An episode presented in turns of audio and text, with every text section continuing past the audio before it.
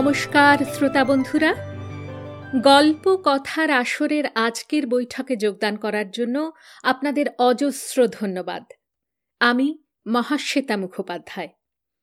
হাঁটি হাঁটি পা পা করতে করতে গল্প কথার আসর এই পডকাস্ট পঞ্চম বছরে পদার্পণ করেছে কি আনন্দ।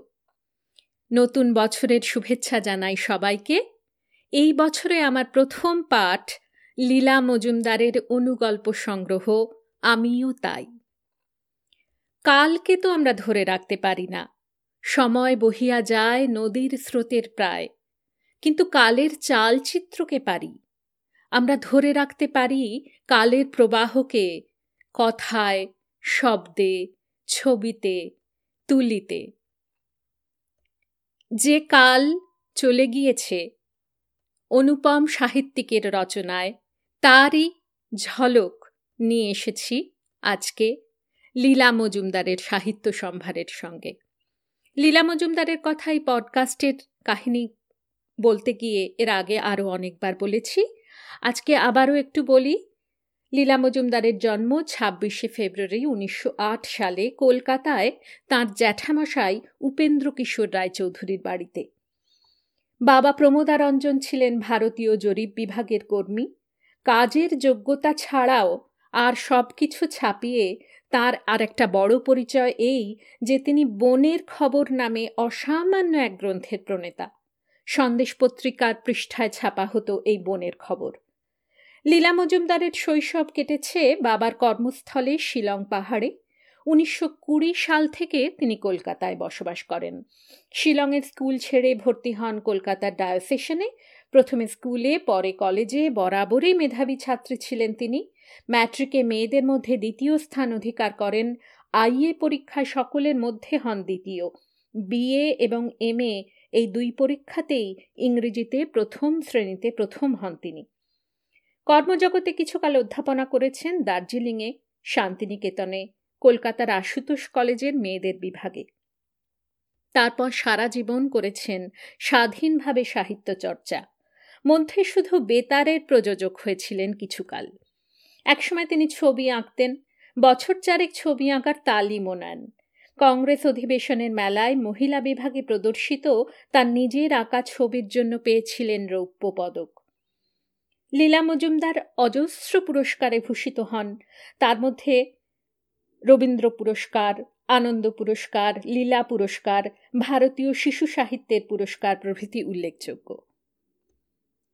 শ্রোতা বন্ধুরা, গল্প পাঠের আগে কাহিনী বা কাহিনীকার সম্পর্কে নিজস্ব কোনো চিন্তা আমি ব্যক্ত করি না একটা সচেতন ভাবনা থেকে। কিন্তু আজ তার ব্যতিক্রম। তার কারণ এই রচনা পাঠের নির্বাচন নিয়ে আমার নিজেরই কিছু দ্বিধাদ্বন্দ্ব ছিল। তাই শ্রোতা বন্ধুদের কাছে একটা কৈফিয়ত দেবার দায় অনুভব করছি। অকাল্পনিক রচনার তো কিছু সামাজিক দায়বদ্ধতা থাকে বলে আমি মনে করি। এই রচনাগুলি, লীলা মজুমদারের এই রচনাগুলি, এই অনুরচনাগুলি তার থেকে মুক্ত নয়।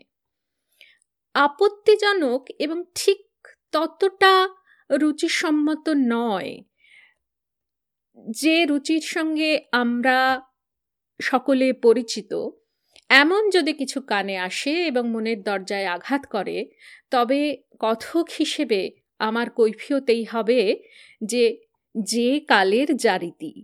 অনেক ভ্রান্ত ধারণা আর অচিন্তিত সরল সমীকরণ থেকে আমরা যদি আজ মানবিক অনুভূতিতে আরও একটু সমৃদ্ধ, আরও একটু সম্পন্ন হয়ে থাকি, যেখানে বডি শেমিংয়ের জন্য সামাজিক মাধ্যমে বকুনি খেতে হয় কিংবা বর্ণবিদ্বেষ তীব্র ভাষায় ধিকৃত হয়, তাহলে তো আমি বলব শুধু সেই কারণেই এই সব রচনা আমাদের পাঠ করা নিতান্ত উচিত। আসুন, আমরা নিজেদের আরও একবার স্মরণ করাই আর বাহবা নিই যে আমরা সভ্যতার থেকে দূরে যাচ্ছি না মোটেই, বরং সভ্যতার আলোর দিকেই আমাদের সমবেত যাত্রা। উদার চিন্তার মুক্ত পথে চরই বেতি চরই বেতি এই কাহিনীগুলি লীলা মজুমদারের বেশি বয়সের রচনা। অর্থাৎ পড়ে আমার মনে হয়েছে সত্তর, পঁচাত্তর এই রকম বয়সের রচনা। এখানে লীলা মজুমদারের নিজস্ব ভঙ্গিতে তিনি আবারও বসিয়েছেন ঘোষ গল্পের আসর, আবার আড্ডার পরিবেশ। আর সে আড্ডার মধ্যমণি লীলা মজুমদার হলে তো তার সরসতা একটা অন্য মাত্রাকে ছুঁতে পারে। অফুরন্ত তার অভিজ্ঞতার ভাণ্ডার, অনবদ্য তার বলার ভঙ্গি এবং বিষয় যাই হোক না কেন, গভীর কিংবা হালকা, তাত্ত্বিক কিংবা সাম্প্রতিক, ব্যক্তিক অথবা সামাজিক, সবসময়ই অনাবিল, কৌতুক উদ্দীপক এবং মজলিসি। এইবারের কাহিনীগুলিতেও অপ্রতিরোধ লীলা মজুমদার টেনে এনেছেন বিচিত্র সব প্রসঙ্গ, খুলেছেন দুর্লভ স্মৃতির ঝাঁপি, উপহার দিয়েছেন অসংখ্য অশ্রুত মজার গল্প, যার কখনো গুপ্তধনের গল্প, কখনো ভূতের, কখনো গুজবের কথা, কখনো রোগা হবার কথা, কখনো তার বিষয় পুলিশ, কখনো ডাক্তারি, কখনো নারী মুক্তি, কখনো রেল ভ্রমণ, কখনো ভাষা, কখনো বন্যা কখনো শিলং, কখনো কলকাতা, কখনো শান্তিনিকেতন, কখনো সেকাল এবং কখনো লীলা মজুমদারের কাল। অজস্র বিষয়ে আর অশেষ গল্পে ভরা এই রচনাগুলি আপনাদের কাছে তুলে দিতে পেরে আমি খুব আনন্দিত। তাহলে শ্রোতা বন্ধুরা, আর দেরি নয়, শুরু করছি লীলা মজুমদারের অনুগল্প সংগ্রহ, আমিও তাই।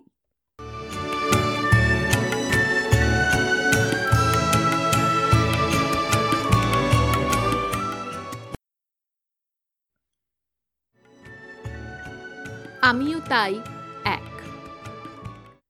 বছরে দু তিনবার সংসার থেকে ছুটি না নিলে আমার চলে না।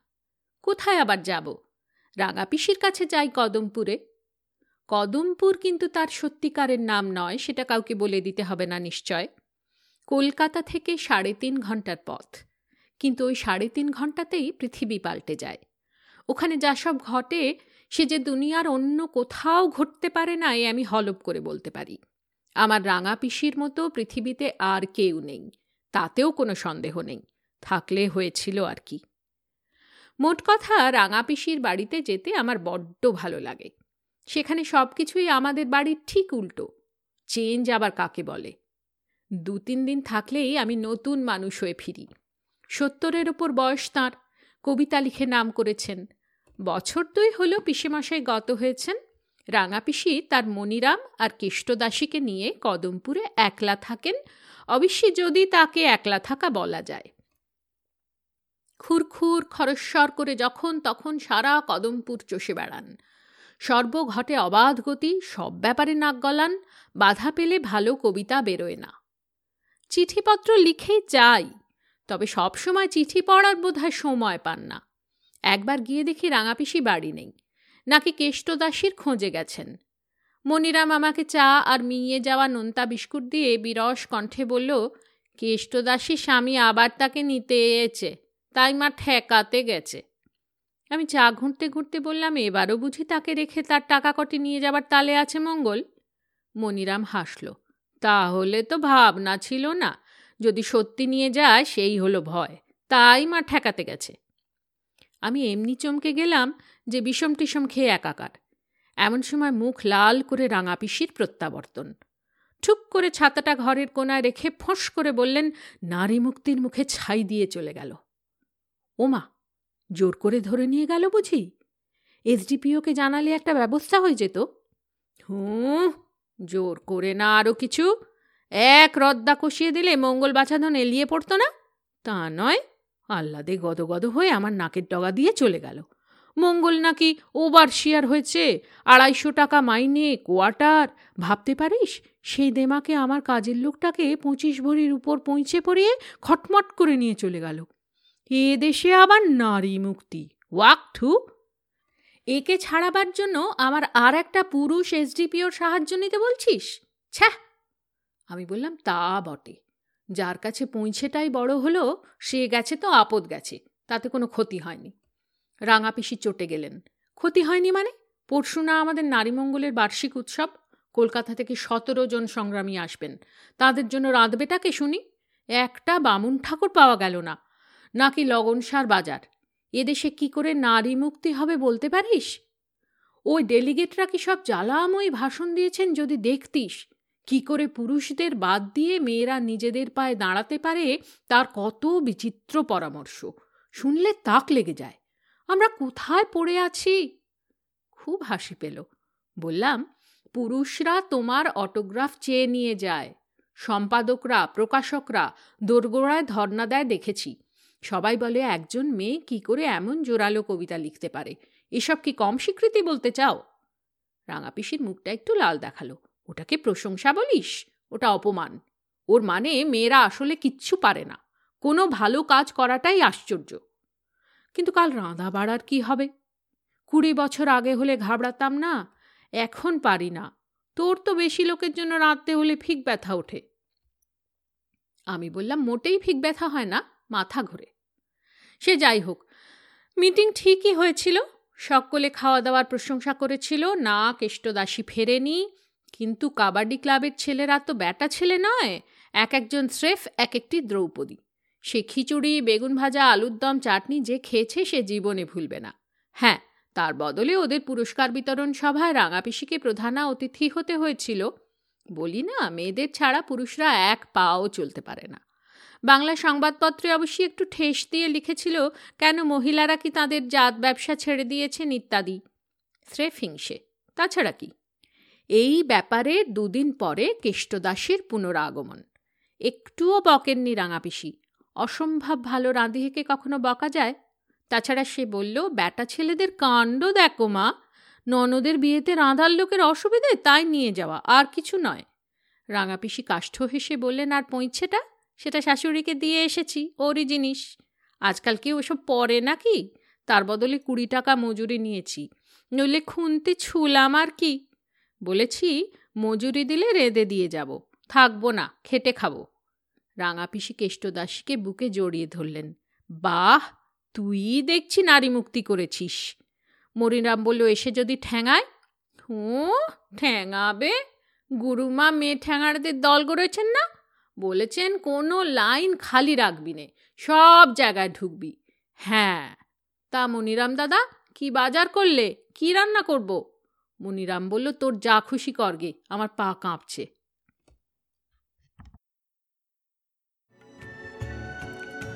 আমিও তাই, দুই। বছরের পর বছর একইভাবে নিশ্চিন্ত আরামে দিন কাটাতে আমার খুব খারাপ লাগে। তা হতে পারে আমি একজন গিন্নিবান্নি মানুষ, বয়স পঞ্চাশ। সত্যি কথা বলতে কি, আমি রোমাঞ্চ ভালোবাসি। এখন স্বাভাবিকভাবে চাঞ্চল্যকর ঘটনা সকল না ঘটলে সর্বদা তাকে বানাতে হয়। সুখের বিষয় আমাকে সেরকম কিছু করতে হয় না। এমনিও সব পাই। রাঙাপিসির বাড়ি গিয়ে উঠতে যেটুকু কষ্ট। আমার রাঙাপিসির জাত কবি। একটা হাঁড়ি বানাতেও খানিকটা মাটি, একটা চাকা, এক ভাঁড় জল এইসব লাগে। রাঙাপিসি স্রেফ কিচ্ছু না থেকে বিশাল বিশাল মহাভারত বানিয়ে ফেলতে পারেন। কবিরা ওই রকম হয়। কাগজ পেন্সিলও লাগে না। মনে মনে জমা করে রাখে, থেকে থেকে বদলায়, নাকি উন্নতি করে, পরে কাগজে নামানো হয়। রোমাঞ্চ জিনিসটা আগাগোড়া বাতাস দিয়ে তৈরি। একবার পৌঁছে দেখি মনিরাম ব্যান্ডেজ পাকাচ্ছে। রাঙা পিসি নেই। আমাকে দেখে মনিরাম উঠে পড়ল, তুমিও পাকাও দিদি, আমি খানাটা চাপাই। আমি বললাম, তার আগে চা করো। আমি চা পাতা, দুধ গুঁড়ো, কিশমিশ দেওয়ার উঠিয়ে এনেছি। দেখতে দেখতে ব্যান্ডেজ পাকানো হয়ে গেল, চা এলো। আমি জিজ্ঞাসা করলাম, রাঙা পিসি বুঝি শিশুমঙ্গলের সদস্যা হয়েছেন? হাঁড়ি মুখ করে মনিরাম বলল, শিশুরা বাঁচলে তবে তো মঙ্গল। কেন, হাম বেরিয়েছে বুঝি? না গো, না, শহরে দাঙ্গা লেগেছে। হ্যাঁ? বলো কি? কই, কিছু তো দেখলাম না। চোখে ঠুলি বেঁধে রাখলে আমি কি করতে পারি? তোমার বাবাও তো বড় ভূমিকম্পের সময় ঘর থেকে বেরোয়নি, নাকি টের পায়নি? তা পিসি গেলেন কোথায়?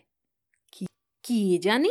শান্তি দিদিরা লাঠিসোটা নিয়ে এলেন, মাও অমনি বোমা পড়ার সময়কার ব্যান্ডেজগুলো আমাকে পাকাতে দিয়ে দাদুর সেই লম্বাটেটা নিয়ে বেরিয়ে পড়ল। দাদুর লম্বাটেটা মানে? সেই যে, যার মধ্যিখানে ছোড়া থাকে সেইটে হ্যাঁ? কুপ্তিটা কি সর্বনাশ, সে যে বেআইনি। মনিরাম নাক টেনে বলল ঠ্যাঙাড়েদের আবার বেআইনি কি? দুটো একটা জখম হলেই বরং ভালো। কেষ্টদাসীদের গুরুমার মেয়ের লেঠেলরা একবার শুনলেই তো হয়ে গেল। নড়বড়ে তক্তপোষটায় ধপ করে বসে পড়লাম। পিসির রক্ত গরম হলে তিনি সব পারেন। শুনেছি বোমা পড়ার সময় এরোপ্লেন থেকে পড়ে যাওয়া জাপানি মনে করে স্থানীয় এআরপির গলা চিপকে ধরে যাতা কাণ্ড করেছিলেন। এআরপি আবার গোবিন্দবাবুর জামাই। সে তো আঁ আঁ করে মুচ্ছ। মাথায় বরফ তো দিতেই হয়েছিল, পাঁচ গুণ দামে স্টেশন থেকে আনিয়ে উপরন্তু ওদের পিলাবাগ ফুটবল ক্লাবকে একশো টাকা চাঁদাও দিতে হয়েছিল। শুধু কি তাই? ওরা হলো গিয়ে বিপক্ষ দল। পাড়ার ক্লাব ব্যাগ জায়েন্টসকে ছাড়বে কেন? পিসেমশাই তাদেরও একশো টাকা দিয়ে ফয়সলা করেছিলেন। অনেক বলে আপাতত তিনি স্বজ্ঞে গিয়ে বেঁচেছেন, তবে আমার ঘাড়ে দায়িত্ব চাপিয়ে কি ভালোটা করলেন জানি নে। যাকে বেজায় ভালোবাসা যায়, সে যে এত হাড় জ্বালাতে পারে কে জানত? মনিরান ততক্ষণ আমার মুখের দিকে তাকিয়েছিল, এবার সে বলল, অবশ্যই সেরকম ভয় নেই। ছোড়াটা আমি অনেক দিন আগেই খুলে আমার বিছানার তলায় রেখেছি। ওনাকে দিয়ে তো বিশ্বাস নেই, তাছাড়া কখন দরকার হয় বলা যায় না। এইখানে আমি একটু আঁতকে উঠলাম। মনিরাম বলল, কাঠকুটো চাঁচে ছুলি উফ, হাঁপ ছেড়ে বাঁচলাম। পাড়ার দুটো চেনা ছেলে দরজায় দেখা দিল, আমরা দাদা রিলিফের চাঁদা তুলছি। নেনি দিয়ে এক টাকা দাও। ব্যান্ডেজ হলো? বড় দিদিমণি বললেন, সব জিনিস রিলিফ কেন্দ্রে জমা রাখতে। তা কেন্দ্রটা কোথায় ভাই? কেন? এইখানেই তো হওয়া উচিত। কোনো ঝামেলা নেই। চাঁদার টাকাও জমা দিতে বলেছেন। কে যেন পঞ্চাশ পয়সা কম দিয়েছে, নাম মনে করতে পারছি না। একটু খোঁজ করে আদায় করে নিও। বড় দিদি বললেন, তোমার কাজকর্ম নেই, তুমিই পারবে। মোট কথা হিসাব ঠিক থাকা চাই, নইলে লোকে বড় নিন্দে করে। সৎ কাজের ওই একটা অসুবিধে আচ্ছা চলি। মনিরাম বলল হ্যাঁ মা যেখানে, সেখানে ঝামেলা নেই। এই আমি তোমাকে বলে দিলাম দিদি, এই দাঙ্গার পেছনে যদি মার হাত না থাকে তো কি বলেছি? মধুমুদির দোকান থেকে এক ধামা চিড়ে, গুড় নিয়ে একটা ছেলে এলো। গোবিন্দবাবু পাঠিয়ে দিলেন। পাড়ার ছেলেরা পালা করে গার্ড ডিউটি দিচ্ছে। আমি গেলাম। কেষ্টদাসী কতকগুলো ওষুধপত্র টেবিলের ওপর রেখে থপ করে রান্নাঘরের চৌকাঠের ওপর বসে পড়ল। জিজ্ঞাসা করলাম, কিসের দাঙ্গারে? সেইটেই বুঝতে পারছি না। গোটা শহর চষে ওষুধগুলো জোগাড় করলাম। সত্যি কথাই বলব দাঙ্গা ফাঙ্গা দেখতে পেলাম না। তবে আমার কথা শুনে দোকানদাররা সবাই ঝাঁপ তুলতে লেগে গেছে। এই বলে থলি থেকে বড় একটা নাড়া ঘণ্টা বের করে মেঝের ওপর রাখল। নড়বড়ে পুরনো ঘণ্টা নাড়া খেয়ে ধুনুনুনু ঠুনুনুনু বেজে উঠল। আর যায় কোথায়? চারদিক থেকে দুম দাম করে দরজা জানলা বন্ধ হওয়ার শব্দ হাঁক ডাক সদরে দুমদাম। সঙ্গে সঙ্গে, ও বাবা গো, তবে তো সত্যি এলো। এই বলে কেষ্টদাসী মুচ্ছ গেল।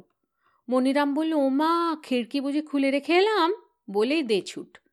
আমি গিয়ে দরজা খুলতেই স্কুলের বড় দিদিমণির সঙ্গে গলায় ফুলের মালা পরে রাঙা পিসির প্রবেশ ও হাঁ করে ঘরের দ্রব্য সামগ্রী নিরীক্ষণ। কাষ্ঠ হেসে বললাম, দেখছ কি? এটা ত্রাণ শিবির। শহরে দাঙ্গা লেগেছে, এগুলো সহানুভূতিশীল জনসাধারণের দান। তোমরাই না লাঠিসোটা গুপ্তি নিয়ে দাঙ্গার শুভ উদ্বোধন করেছ? শহরে দাবানল জ্বালিয়ে দিয়ে এখন ভালো মানুষ সাজলে চলবে না। মনিরাম বলছিল, দাঙ্গার পিছনে নির্ঘাত তোমার হাত আছে। রাঙা পিসি পুরনো সোফাটায় বসে পড়ে বললেন, সব চা খেয়ে ফেলেছিস? কিশমিশ রুটি দেখলাম যেন? উফ, হেঁটে হেঁটে হদ্দ হয়েছি। একটা রিক্সোর টিকিট দেখা নেই, জানিস? কেষ্টদাসী ততক্ষণে উঠে কপাল চাপড়াচ্ছে, লক্ষ্যই করলেন না। কবিদের ঔদাসীন্য দেখে অবাক না হয়ে পারলাম না। হঠাৎ শান্তিতে বললেন, ও হ্যাঁ এবার বুঝেছি। আমরা অস্ত্রশস্ত্র নিয়ে পার্কের পাশ দিয়ে গুরুমার মুক্তি শিবিরের উদ্বোধনে যাওয়ার সময় বুড়ো দাদুরা রাজা উজির মারা থামিয়ে বললেন, কে কে, কি কি? তা মাসিমা মজা করে বললেন, কি আবার হবে? দাঙ্গা, হাঙ্গামা, দাবানল? অমনি বুড়ো দাদুরা সবাই উঠে পড়ে নিশ্চয় যে যার পাড়ায় দাঙ্গার খবর রটিয়েছেন। মনিরাম লাল ট্রেতে চা আর কিশমিশ রুটি এনে বলল, কেমন? বলিনি দিদি, এর মধ্যে মায়ের হাত আছে? রাঙাপিসি গলার মালাটা খুলে রেখে বললেন, ভালোই হলো রে শান্তি। কাল সকালে ত্রাণ সামগ্রীগুলোকে তুই আর নেনি গিয়ে শিশু নিকেতনে দিয়ে আয়। আর দেখ মনিরাম, ছেলেদের ক্লাবে কার্তিকরা এখনও মুগুর ভাজ্যে দেখে এলাম। ওদের বলে আয় দাঙ্গা টাঙ্গা লাগেনি। এখানকার লোকেরা বড্ড গুজব রটায়। আর দেখ, ওই সঙ্গে একটা ছোট মতো মুগুর চেয়ে আনিস তো, বাড়িতে একটা থাকা ভালো।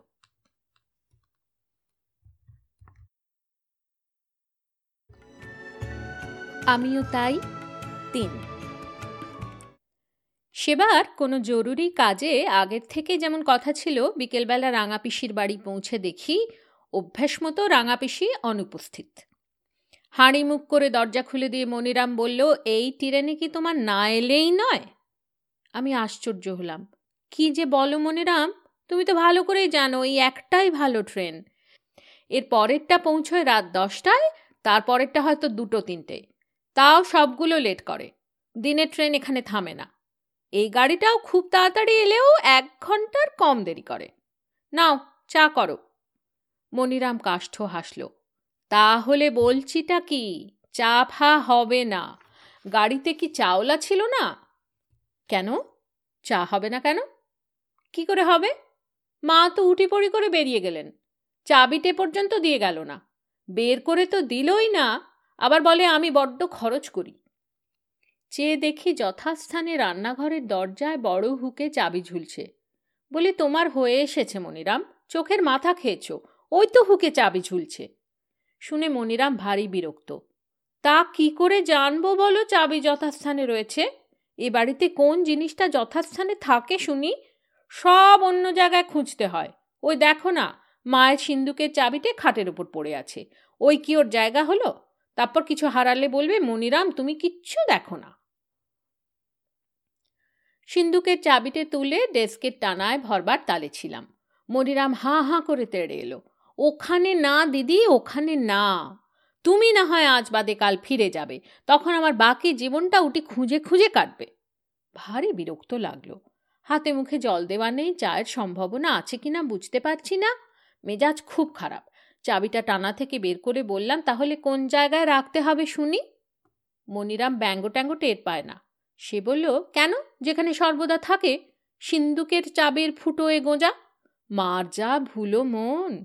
সিন্ধুকে লোকে দামি জিনিস রাখে, তার চাবিটে পর্যন্ত ঠিক জায়গা রাখবে না। এই বলে সিন্দুকের চাবি তার নিজস্ব ফুটোয় গুঁজে হুক থেকে ভাঁড়ারের চাবি নিয়ে চা করতে চলল। চা খেতে খেতে বললাম, তা সে গেল কোথায়? মনিরাম হতাশ, সেই তো ভাবছি। বেলা তিনটে হন্তদন্ত হয়ে বেরিয়ে গেল। কি বলছিল, কোথায় মিটিং হবে, কার্ড খুঁজে পেল না। নিজেই হয়তো ডাকে ফেলে এসেছে, বলা যায় না। আবার কাকে সঙ্গে নিয়ে যেতে হবে, তাও মনে করতে পারছিল না। শেষটা স্কুলের দিকে গেল। বলল, হয়তো সেখানকার কাউকে নিয়ে যাবার কথা। এসব শুনে আমার চক্ষু স্থির কি বলছো মনিরাম? সে মিটিং তো কাল হবে। এখানে নয়, কলকাতায়। উনি কাউকে নিয়ে যাবেন না আমি ওকে নিয়ে যাব। ওকে সম্বর্ধনা দেওয়া হবে। সব ভুলে মেরেছেন। মনিরাম অবাক হলো। সম্পর্ক না কি জিনিস, দিদি? সব রকম খাবার কিন্তু মার সহ্য হয় না। ওতে শশা নেই তো? সম্পর্তনা নয়, সম্বর্ধনা। উনি ভালো পদ্য লেখেন বলে ওর কপালে চন্দন, গলায় ফুলের মালা, থালায় করে রেশমি চাদর দেওয়া হবে। সবাই ওর গুণগান করবে, উনিও দশটা পদ্য শোনাবেন। মনিরাম মাথা নেড়ে বলল, না না, সেসব হবে না। পদ্মর খাতা পাওয়া যাচ্ছে না। কাল থেকে খুঁজে খুঁজে হয়রান হয়েছি। সে উপে গেছে। ওই এলো বুঝি।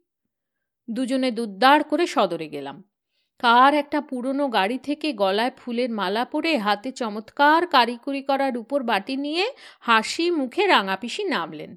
সঙ্গে কজন কৃতার্থ চেহারার আধা বয়সী ভদ্রলোক, তাঁদের একজন এখানকার এসডিও। গাড়ির পেছনে একটা ফেস্টুন, তাতে লাল শালুর ওপর সাদা তুলো দিয়ে লেখা, অখিল বাংলা স্বর্ণকার সংঘর সুবর্ণ জয়ন্তী জিন্দাবাদ। আমার মুখে কথা নেই। এসডিও বললেন, এরা সাংবাদিক। মাসিমার ভাষণের শেষের ওই অপূর্ব কবিতার পদগুলি চান। কালকের কাগজে দেবেন। রাঙাপিসি হতাশ। কি হবে? কি বলেছিলাম? কিছু তো মনে নেই। পেছন থেকে পনেরো ষোলো বছরের একটা ছেলে বলে উঠল, তাতে কি হয়েছে মাসিমা? আমি আগাগোড়া টেপ করেছি, আমি দেব ওদের। আমি দেখছি আমাদের নির্দিষ্ট সভাপতি না সাথে সাপে বর হলো। এতটা আমরা কেউ আশাও করতে পারিনি। যাই, মাঠে কিছু বাঁধা তোলা আছে, নইলে আরও কবিতা টেপ করে নিয়ে যেতাম। তারা সবাই চলে গেলে থপ করে চেয়ারে বসে পড়ে রাঙাপিসি বললেন, বাহ, চমৎকার হলো। কিন্তু ও কি বলল? নির্দিষ্ট সভাপতি না সাথে আর আর আমার যেন কাকে নিয়ে যাবার কথা ছিল? আমি তার পাশে বসে বললাম, তোমার কাউকে নিয়ে যাবার কথা ছিল না। আমারই তোমাকে নিয়ে যাবার কথা। সভাটা আজ নয়, কাল। এখানে নয়, কলকাতায়। স্বর্ণকারদের নয়, সাহিত্য সংঘের। মনে নেই তুমি নতুন কবিতা পড়বে বলেছিলে? রাঙাপিসি ফ্যাকাশে হয়ে গেলেন। কিন্তু কিন্তু খাতাটা যে পাচ্ছি না? স্কুলের মনোরমাদি বলেছে ওকে কপি করতে দিইনি। তাহলে কি হবে? কিচ্ছু হবে না। আজকের মতো তখন তখন বানিয়ে কবিতা বলবে। তাছাড়া ওগুলো মনোরমাদিকে দাওনি, আমাকে দিয়েছিলে, এই দেখো। কিন্তু মনিরাম বরং খাতাটা সিন্ধুকে তুলে রাখুক, অন্যান্য মূল্যবান জিনিসের সঙ্গে। কাল সকালে আমাদের নিটে মোটর আসবে। তোমাকে আর কিছু ভুলবার স্কোপ দেওয়াই হবে না।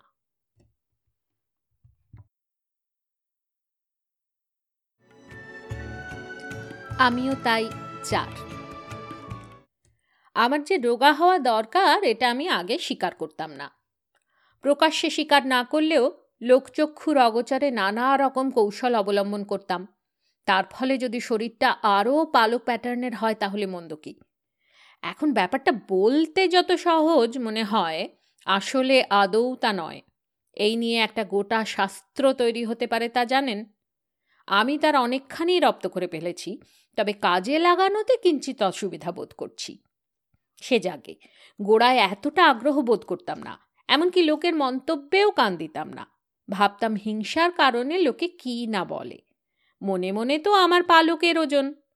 তবে সব দিন তো কারোর সমান যায় না। এখানে ওখানে বড় বড় আয়নায় কিংবা দোকানের প্লেট গ্লাসে নিজের চেহারা দেখে মনটা ক্রমে বিষিয়ে উঠতে লাগল। আরও খারাপ হলো যখন জামাগুলোর পাশের সেলাই সরাতে হলো। এতকাল ভেবে এসেছিলাম, আমি তো আর অন্য লোকের খাইনা পড়ি না। আমি যদি নিজের খরচায় একটু গায়ে পায়ে বেড়েই যাই, তাতে তাদের পূর্বপুরুষদের কি এসে যায়? কিন্তু শেষটা দেখলাম ব্যাপারটা ওইখানেই থেমে থাকছে না। তখন একটা ব্যবস্থা না করে উপায় রইল না। অবস্থাটা তলিয়ে দেখতে হলো। হিসেব করে দেখলাম দুবেলা চারটি খাই।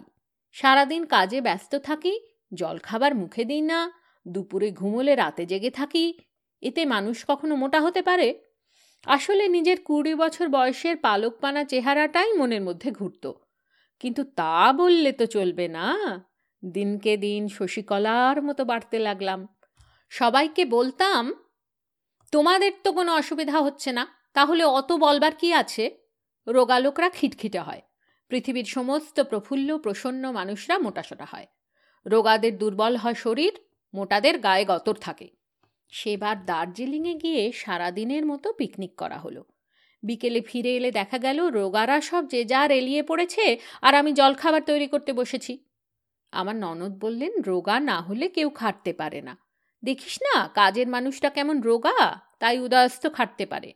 শুনে হাসি পেল। তাই না আরও কিছু? বেচারিরা খেতে পায় না, তাই রোগা। গরিবরা মোটা হবার রেস্তই পায় না।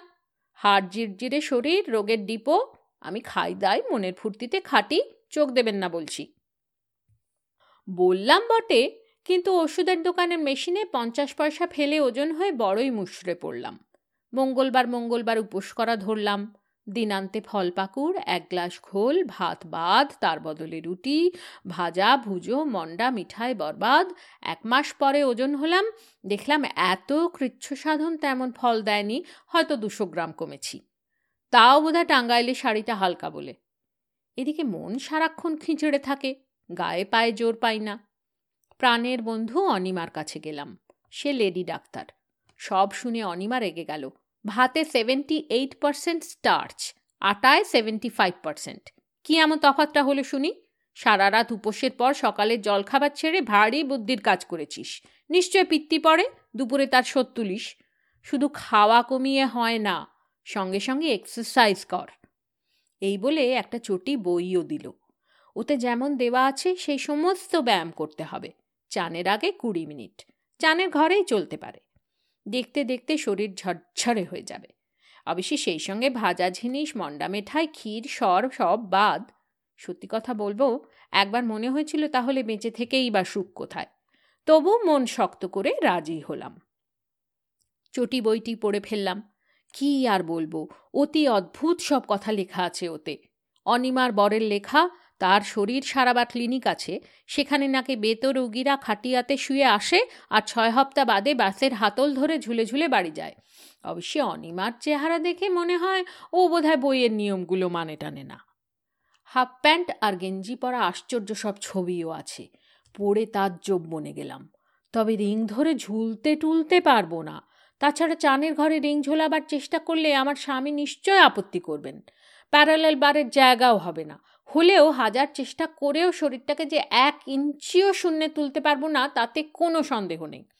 অবশ্যই সাজ সরঞ্জাম বাদ দিয়েও নানা কৌশল বাতলানো আছে, অসুবিধাও আছে। চেষ্টা চরিত্র করে নিচু হয়ে নিজের দু পায়ের বুড়ো আঙুল হয়তো ধরতে পারব, কিন্তু হাঁটু বেঁকে যেতে পারে।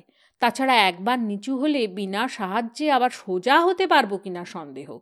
উপরন্তু কতগুলো অসভ্য মেমের ছবি দেখে বেশ ঘাবড়েও গেলাম। বাকি থাকে শুধু জগিং পাঁচ হাত চওড়া, ছয় হাত লম্বা, চানের ঘরে জগিং করা। না না, ওইসব ভোরে উঠে মুখ বুঝে কনুই নেড়ে নেড়ে রবারের জুতো পরা ছেলেগুলো যেভাবে দু তিন কিলোমিটার দৌড়োয়, সে আমার দ্বারা হবে না। সুখের বিষয় এর বিকল্প ব্যবস্থাও আছে। এক জায়গায় দাঁড়িয়ে কনুই নেড়ে নেড়ে প্রাণপণে কুড়ি মিনিট ছুটতে হবে। কিন্তু এক পাও এগোনো নয়, তাহলেই কার্যসিদ্ধি হবে। কি ভালো নিয়ম ভেবে দেখুন। খরচাপাতি নেই, বাড়ি থেকে বেরোতে হবে না, সাজগোজ, প্যান্টুলুন পরা নেই, পায়ে রবারের জুতো লাগবে না, ছেঁড়া চটিটা পর্যন্ত খুলে রাখলেই বুদ্ধির কাজ হবে। এই রকমই আমার পছন্দ। বাড়ির লোকদের মোটা করতে যা খরচ, নিজেকে রোগা করতে যদি তার দেড়া লাগে, সে বড় বিশ্রী ব্যাপার হবে। তাই আমার পক্ষে চানের ঘরে ব্লাউজ, পেটিকোট গায়ে, খালি পায়ে, ওই যাকে বলে দাঁড় জগিং, সেই ভালো।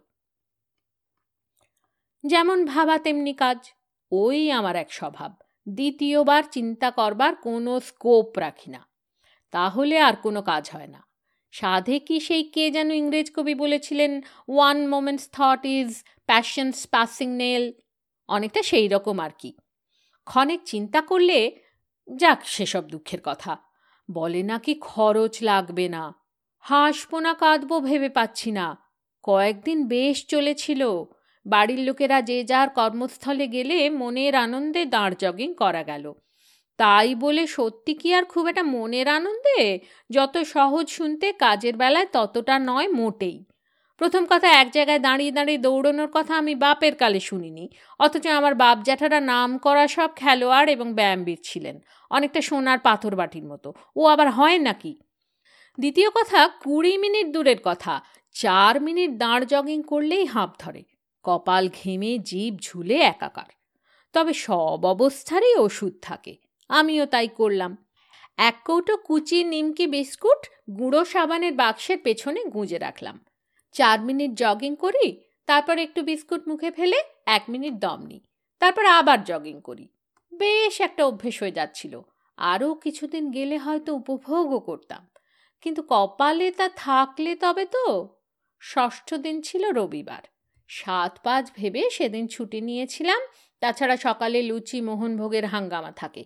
নিচের তলায় অবসরপ্রাপ্ত বুড়ো অনুপম বাবু এবং আরও কজন নিয়মিত আটটা থেকে বারোটা তাস খেলে যান। এক একদিন দুপুরেও খেয়ে যান। তা সেদিন ওরা চলে গেলে আমাদের বাড়ির কর্তার কি বিরক্তি। অনুপম বাবু নাকি যা নয় তাই বলে গেছেন। নাকি তাস খেলতে খেলতে তাড়িয়ে তাড়িয়ে বলেছেন, আমাদের দাপাদাপির চোটে তাদের চানের ঘরের ছাদের প্লাস্টার খসে পড়েছে। শাওয়ারের ঝাঁঝরি খুলে এসেছে, জলের পাইপ ঝুলেছে হ্যানা ত্যানা সাত সতেরো। নাকি সেসব সারাতে মোট সতেরো টাকা লাগবে। কাজে তাস খেলা জয়ী হয়ে এনার যে সতেরো টাকা প্রাপ্য হয়েছিল, তার সবটুকুই পকেটে ফেলে বাড়ি চলে গেছেন। এইটুকু রক্ষে যে ওরা সবাই ভেবেছেন অপকম্মটির মালিক দুরন্ত ছেলেপুলেরা। তাদের ওই ডাকাত ডাকাত খেলাটি সর্বনেশে। এইখানেই শেষ নয়। দুর্ভাগ্য কখনো একলা আসে না। সোমবার ডাক্তারখানার ওজনের ফলে আবার পঞ্চাশ পয়সা ফেলে দেখলাম সাত দিনে ছশো গ্রাম বেড়েছি। ভাবুন একবার যে মানুষ সপ্তাহে একশো পঁচিশ গ্রাম চিনি রেশনে বরাদ্দ পায়, সে ওই সময়টুকুতে তার চার গুণ বাড়ে কোন নীতিতে? সব ছেড়ে ছুড়ে দিয়ে বেশ সুখেই আছি।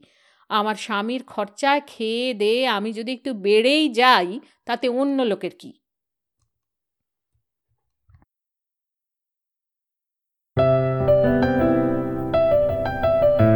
আপনাদের মতামত আমাদের জানাতে ভুলবেন না কিন্তু, শ্রোতা বন্ধুরা।